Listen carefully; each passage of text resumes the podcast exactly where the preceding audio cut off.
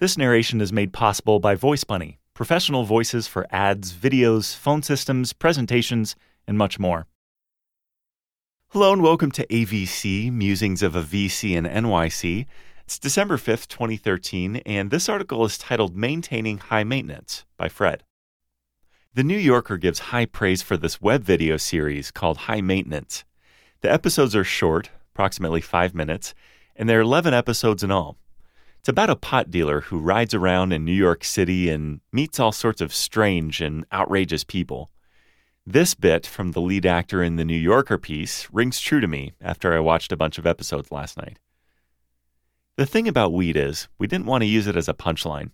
Instead, it's the substance that, like chocolate, causes people to expose their own foibles. People become so human in pursuit of this thing, and the interaction they have with the person bringing it is often tragic because there are a lot of lonely people out there who order it, and then that's their human interaction for the day. But here's the part of the New Yorker article that has me thinking out loud this morning.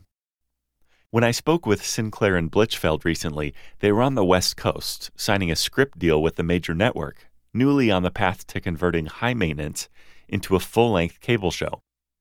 Well, it's a bit upsetting to me that the major leagues for filmmakers, writers, and actors who make it on the web is still the cable business. Why can't entrepreneurs build something that'll work better for emerging web filmmakers than that? We have investments in Kickstarter and V H X, both of which are changing the game for filmmakers.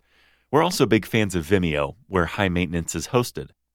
But this High Maintenance story tells me that we haven't yet built enough technology, distribution, and monetization systems so that filmmakers can be truly independent and realize their vision and have the financial success that should come with great work.